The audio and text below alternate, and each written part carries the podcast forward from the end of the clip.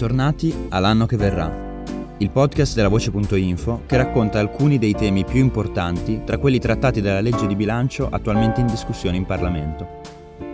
Dopo aver parlato di pensioni con Elsa Fornero e di reddito di cittadinanza con Massimo Baldini, questa settimana parliamo di giovani insieme a Vincenzo Galasso. Se avete commenti o suggerimenti fatecelo sapere tramite i nostri canali social o all'indirizzo desk-lavoce.info. Io sono Massimo Taddei e questo è il terzo episodio dell'anno che verrà. Siamo qui con Vincenzo Galasso, professore di economia politica all'Università Bocconi e redattore della Voce.info. Grazie professore per essere qui con noi. Grazie a voi. Dunque professore, noi sappiamo che la situazione per i giovani in Italia non è particolarmente rosea con una disoccupazione giovanile molto alta e con pochissime opportunità di crescita appunto per i più giovani. È anche vero però che, secondo i dati Eurostat, quasi il 70% degli under 35 in Italia vive ancora a casa con i propri genitori e il tasso di laureati tra i giovani italiani è tra i più bassi d'Europa.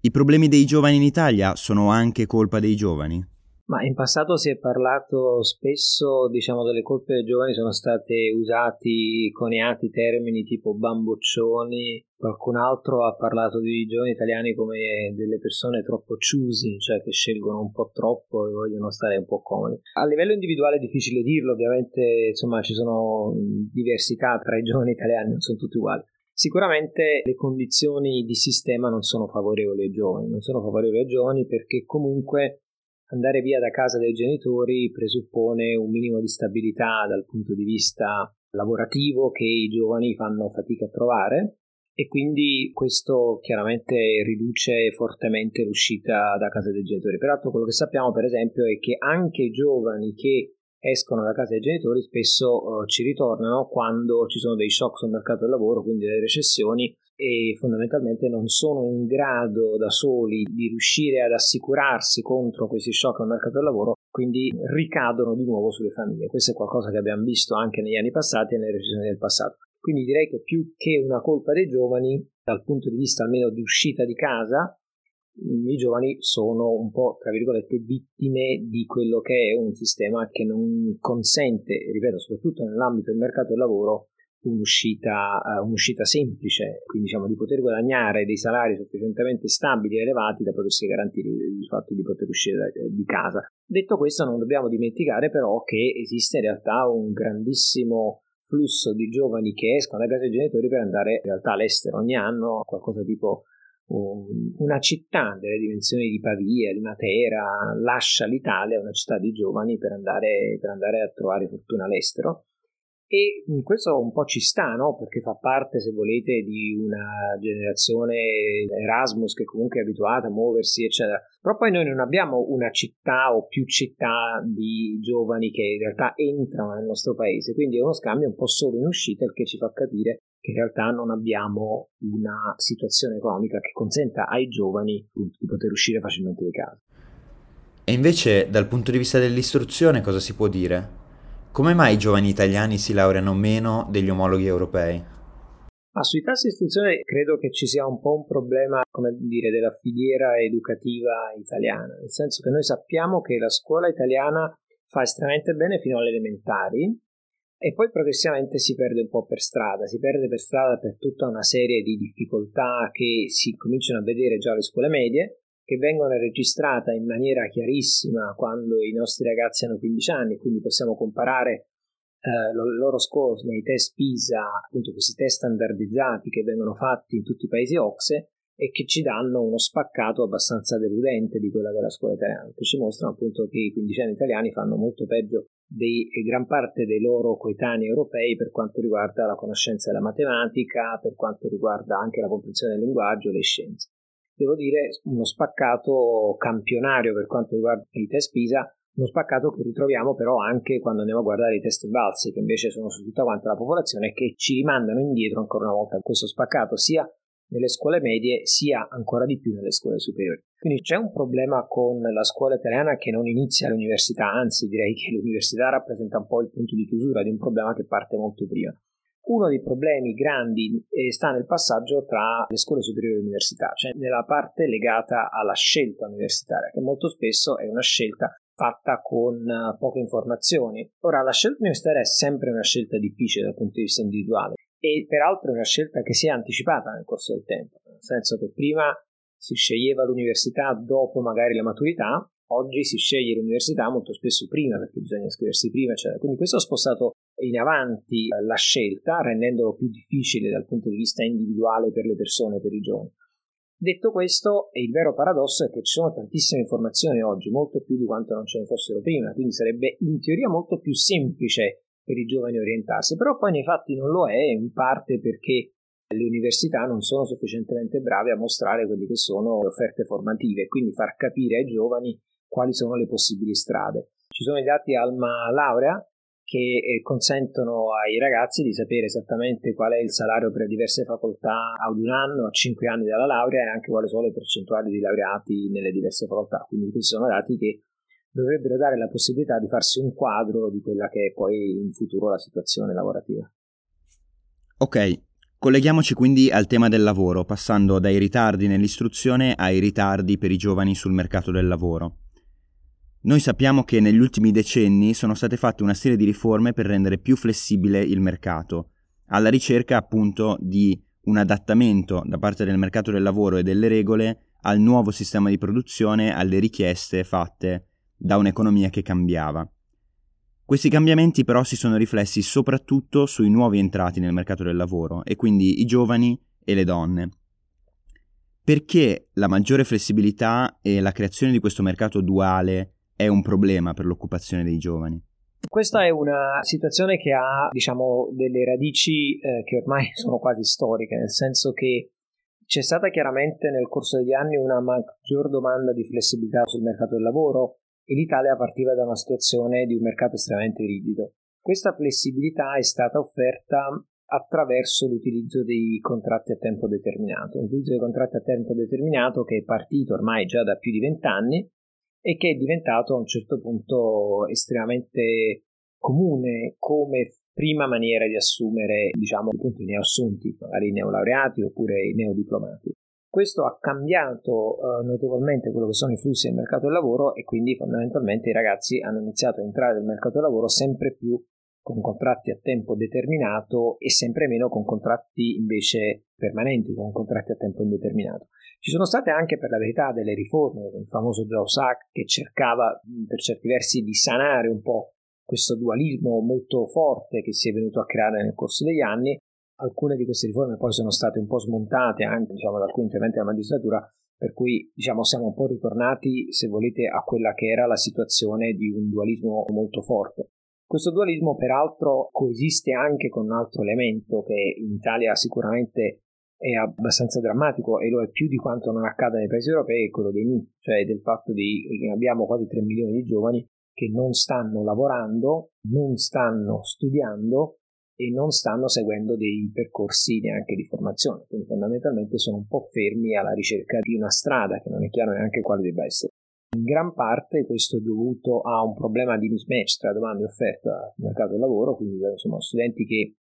hanno magari delle competenze che non sono valorizzate nel mercato del lavoro che invece magari sta cercando delle altre competenze. Quindi chiaramente bisogna andare a lavorare su quello che è appunto eh, questo mismatch, sia attraverso un miglioramento delle competenze per gli studenti che escono, sia per i laureati, qui stiamo parlando di scelte di facoltà, sia anche per i non laureati, qui stiamo parlando di scuole che consentano agli studenti, che consentono ai giovani di avere appunto determinati tipi di abilità, di skills,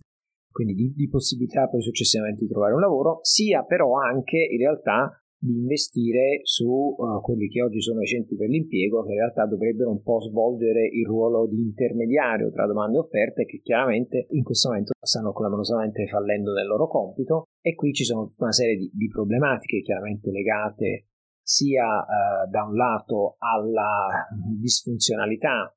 con cui eh, funzionano questi centri che hanno una caratterizzazione eh, diciamo regionale, però contemporaneamente alcune politiche avvengono a livello, a livello nazionale, a livello centrale, quindi fondamentalmente c'è, lì c'è un problema anche di carattere, se volete, costituzionale e amministrativo che va risolto, diciamo nel collegamento con l'AMPAL, se vogliamo. Detto questo, poi comunque i centri per l'impiego eh, in questo momento non sono in grado, sia per quanto riguarda infrastrutture, sia per quanto riguarda probabilmente anche le competenze dei centri dell'impiego stesso, di svolgere il ruolo a che sarebbe loro affidato. Quindi probabilmente il punto di partenza, il punto da cui partire per cercare di risolvere questa situazione è proprio quello di, di andare a, a migliorare il funzionamento dei centri per l'impiego.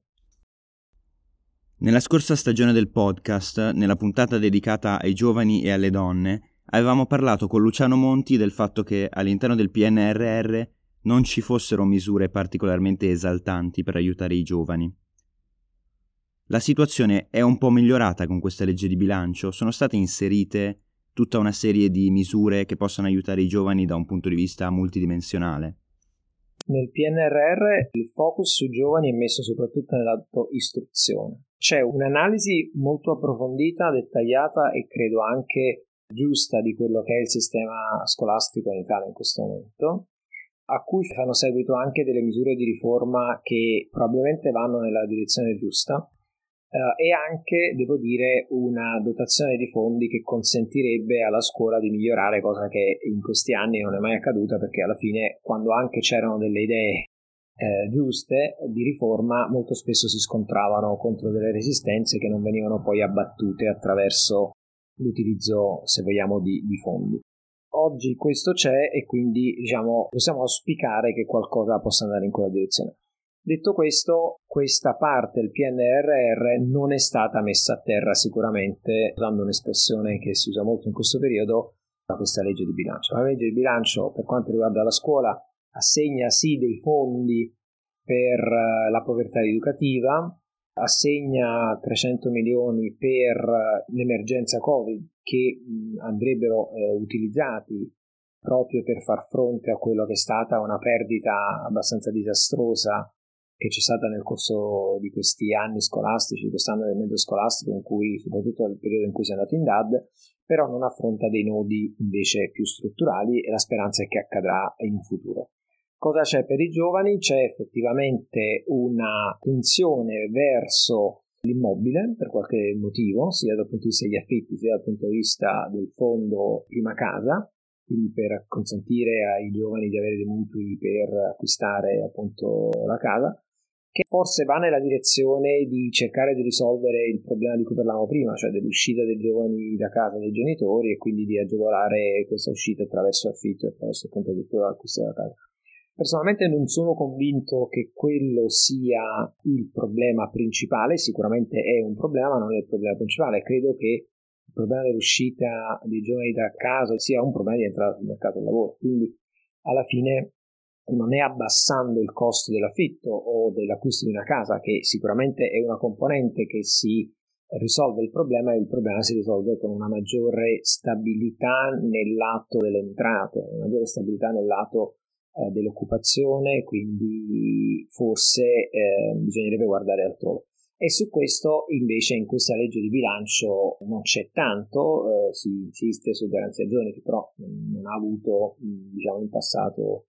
una grande performance, anche sul, nel PNRR in realtà da questo punto di vista non c'è tanto e credo che sì, appunto, cioè questo sia un po' il posto dove andare a mettere mano. È auspicabile che questa sia la direzione. Detto questo, io credo che eh, ci sia uno sforzo da parte, o ci voglia essere uno sforzo da parte di questo governo nel guardare verso i più giovani.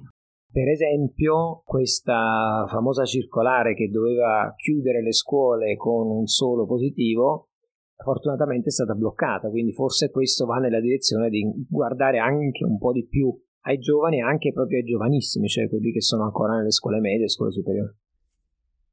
Tornando ai temi del mercato del lavoro, in Italia c'è un problema di potere decisionale, che di solito è detenuto principalmente dagli anziani, in particolare uomini, e eh, dal potere decisionale vengono esclusi i giovani, che non hanno spesso e volentieri ruoli dirigenziali, di quadro, in generale ruoli di management all'interno delle aziende, soprattutto in quelle tradizionali. È chiaro che un lavoratore più anziano, un dirigente più anziano può avere maggiore esperienza e può essere molto utile per mandare avanti un'azienda, un dipartimento, eccetera. È anche vero però che negli altri paesi europei e nei paesi occidentali in generale si lascia molto più spazio ai giovani e questo porta anche a dei risultati positivi in termini di innovazione, in termini di nuove eh, capacità, nuove skills. In Italia questo problema si è provato un pochino a risolvere per esempio con quota 100 mandando in pensione i più anziani e quindi le persone che prendevano le decisioni per lasciare spazio ai giovani. Si è fatto sia con quota 100, si è fatto in passato in generale con i prepensionamenti. Già nella puntata sulle pensioni con Elsa Fornero abbiamo visto che il mercato del lavoro non è un autobus all'ora di punta, non deve per forza scendere qualcuno perché qualcuno possa salire. Quali sono però possibili soluzioni che funzionino per fare in modo che i giovani riescano ad ottenere un po' di questo potere e riescano in qualche modo a prendere maggiori decisioni e a giocare un ruolo più importante all'interno delle aziende. Sì, quota 100 sicuramente non ha funzionato, lo sapevamo da sempre, sappiamo che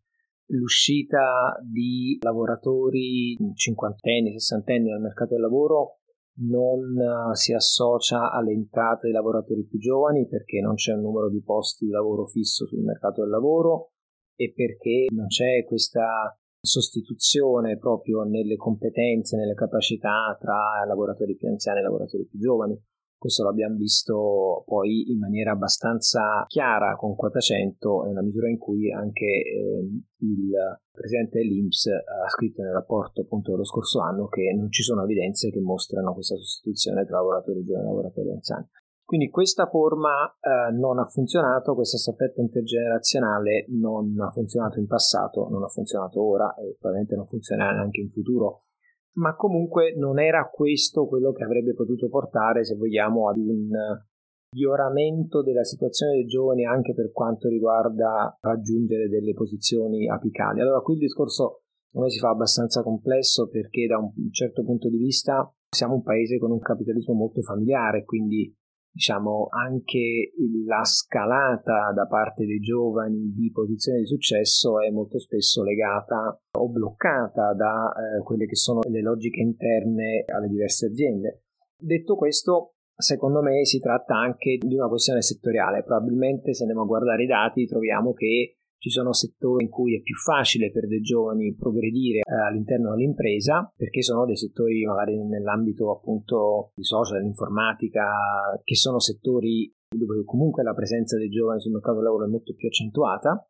e sono settori in cui probabilmente noi siamo meno presenti come paese, quindi questo non privilegia i giovani, nei settori più tradizionali invece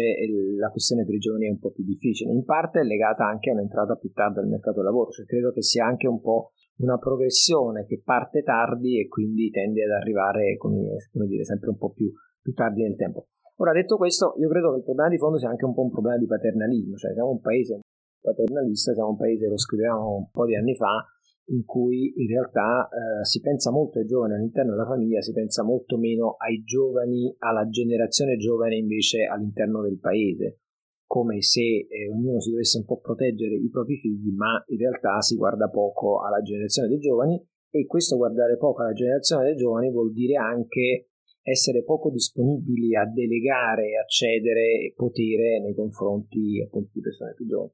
Peraltro noi siamo un paese dove le rendite di posizione sono abbastanza eh, forti e inossidabili e chiaramente le rendite di posizione sono appannaggio di chi in quella posizione c'è da tempo e quindi non saranno certo i giovani ad avere rendite di posizione. Qui entriamo in un discorso molto più ampio ed è difficile pensare a quali possano essere le misure di policy che riescano a scardinare, oppure a una sola misura di policy che riesca a scardinare questo. Forse i settori in cui c'è più concorrenza internazionale sono i settori in cui poi alla fine probabilmente i giovani possono emergere più facilmente proprio per una mancanza di, di rendite di posizione.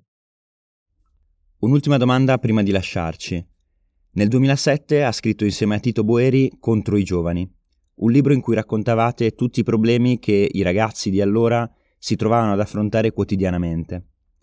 Ora, negli ultimi 14 anni la situazione è peggiorata un po' per tutti, in particolare per i giovani. Quest'anno ha scritto un nuovo libro, Gioventù smarrita, in cui, oltre alla crisi del 2008 e a quella dei debiti sovrani, include nel disegno anche la crisi pandemica e il suo effetto sui giovani. Cosa è cambiato negli ultimi 14 anni? Qual è la situazione di oggi rispetto a quella che avevate descritto in Contro i giovani nel 2007? Quando abbiamo scritto con Tito nel 2007, credo appunto, Contro i giovani, percepivamo già in quel momento una situazione sfavorevole di contesto per quanto riguardava appunto i giovani, legata sicuramente al mercato del lavoro, a tutta una serie di altre aspetti che andavano appunto da una spesa previdenziale molto elevata a una spesa in istruzione invece più bassa, un sistema educativo che, che comunque anche allora aveva dei grossi, dei grossi problemi, anche allora i test PISA ci mostravano che non stavamo facendo bene. In questi ultimi 13 anni quello che è cambiato è che eh, siamo invecchiati individualmente e quindi diciamo vediamo i giovani più da lontano diciamo da questo punto di vista. E la situazione dei giovani però non è sicuramente migliorata, non è migliorata perché è difficile che la situazione dei giovani possa migliorare in un periodo di crisi e noi di crisi ne abbiamo vissute diverse nel corso di questi 13 anni e perché la popolazione è ulteriormente invecchiata. E questo vuol dire da un certo punto di vista che anche il peso politico delle persone anziane è aumentato e quindi anche l'attenzione nei confronti dei giovani che invece diciamo in termini relativi sono diminuiti è diminuita per certi versi perché alla fine la politica tende a guardare verso quelle che sono le generazioni più rilevanti appunto da un punto di vista elettorale se vogliamo e le generazioni più rilevanti sono chiaramente le generazioni più anziane in questo momento in Italia e sono anche facilmente raggiungibili perché basta parlare di politiche previdenziali o di politiche sanitarie sono delle tematiche che sono, stanno molto a cuore alle persone anziane, molto meno ai giovani. È più difficile parlare ai giovani che hanno una visione più eterogenea, se vogliamo, tanto interessi molto diversi tra di loro. Quindi anche fare delle politiche per i giovani, se vogliamo, è anche più difficile. L'altra cosa che, appunto, che poi è più diciamo, legata alla, alla narrativa del mio libro è che in realtà durante il Covid i giovani sono stati da un lato visti come degli untori e quindi insomma si è creato l'untore perché vedete, i giovani erano le persone che portavano in giro il covid che spargevano il virus eccetera. Mentre invece in realtà i giovani sono stati anche loro delle vittime del covid. Dico anche loro perché ovviamente da un punto di vista sanitario le vittime sono state le persone anziane e questo è ovvio ed è giusto sottolinearlo. Però d'altro canto i giovani sono stati un po' delle vittime silenziose perché abbiamo avuto un peggioramento drastico delle condizioni psicologiche dei giovani chiusi in casa. Abbiamo avuto un peggioramento dell'istruzione abbastanza drammatico, come mostrano anche i dati invalsi quando andiamo a guardare la differenza tra il 2019 e il 2021, quindi diciamo, la DAD ha portato dei costi enormi e ci sono stati ulteriori peggioramenti sul mercato del lavoro, perché se prima abbiamo detto che il mercato del lavoro in Italia per i giovani era difficile, con il Covid è stato ancora più difficile. Per citare un solo dato, anzi due dati, la prima cosa che è successa sono saltati chiaramente i contratti a tempo determinato perché c'è stato il blocco dei licenziamenti e quindi 350.000 contratti a tempo determinato che erano firmati con dei giovani eh, si sono esauriti nel corso del secondo trimestre del 2020, quindi appena iniziato il Covid. Quindi molti giovani hanno perso lavoro e poi i giovani di solito sono quelli che eh, vengono assunti, quindi il fatto che in 18 mesi ci siano stati un milione e mezzo di assunzioni in meno vuol dire che eh, queste assunzioni sarebbero andate ai giovani e invece così, così non è stato. Quindi sul mercato del lavoro sicuramente un peggioramento drastico e poi anche questo discorso ancora invisibile di, di questo cosiddetto effetto cicatrice, cioè il fatto che in realtà le generazioni che entrano sul mercato del lavoro durante una recessione rischiano di avere anche molti anni dopo dei salari più bassi rispetto invece ai giovani che hanno la fortuna di entrare sul mercato del lavoro durante un periodo di boom o comunque un periodo normale. Quindi il pericolo per i giovani di oggi è che anche tra 10-15 anni i loro salari potrebbero essere più bassi a causa appunto di questa cicatrice lasciata sulla loro pelle dalla pandemia. Quindi eh, da questo punto di vista la situazione purtroppo è peggiorata. La notizia positiva è che eh, l'Europa ha reagito con uno strumento che ha un nome bene augurante perché eh, Next Generation EU ci lascia sperare che l'Europa eh, guardi un po' avanti, avanti voglio dire verso i giovani, non indietro verso le generazioni più anziane. Se così sarà, come ci auguriamo, eh, quindi questi fondi, che comunque in parte sono anche a debito, quindi vuol dire sono, sono fondi che le generazioni future dovranno comunque restituire,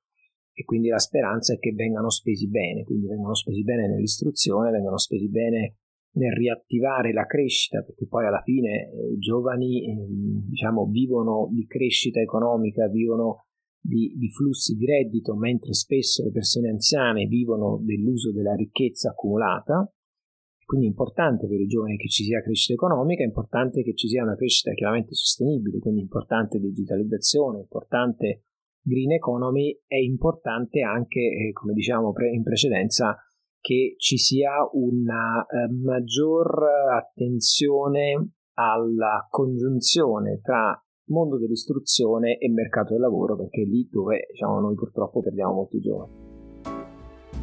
Abbiamo visto che all'interno del PNRR la maggior parte dei fondi dedicati ai giovani riguardano proprio l'istruzione. Speriamo quindi che anche grazie a questi fondi europei l'Italia sarà in grado di migliorare questo collegamento tra istruzione e mercato del lavoro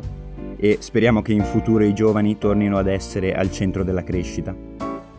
Io la ringrazio, professor Vincenzo Galasso, per essere stato con noi. Noi ci sentiamo la prossima settimana con l'anno che verrà.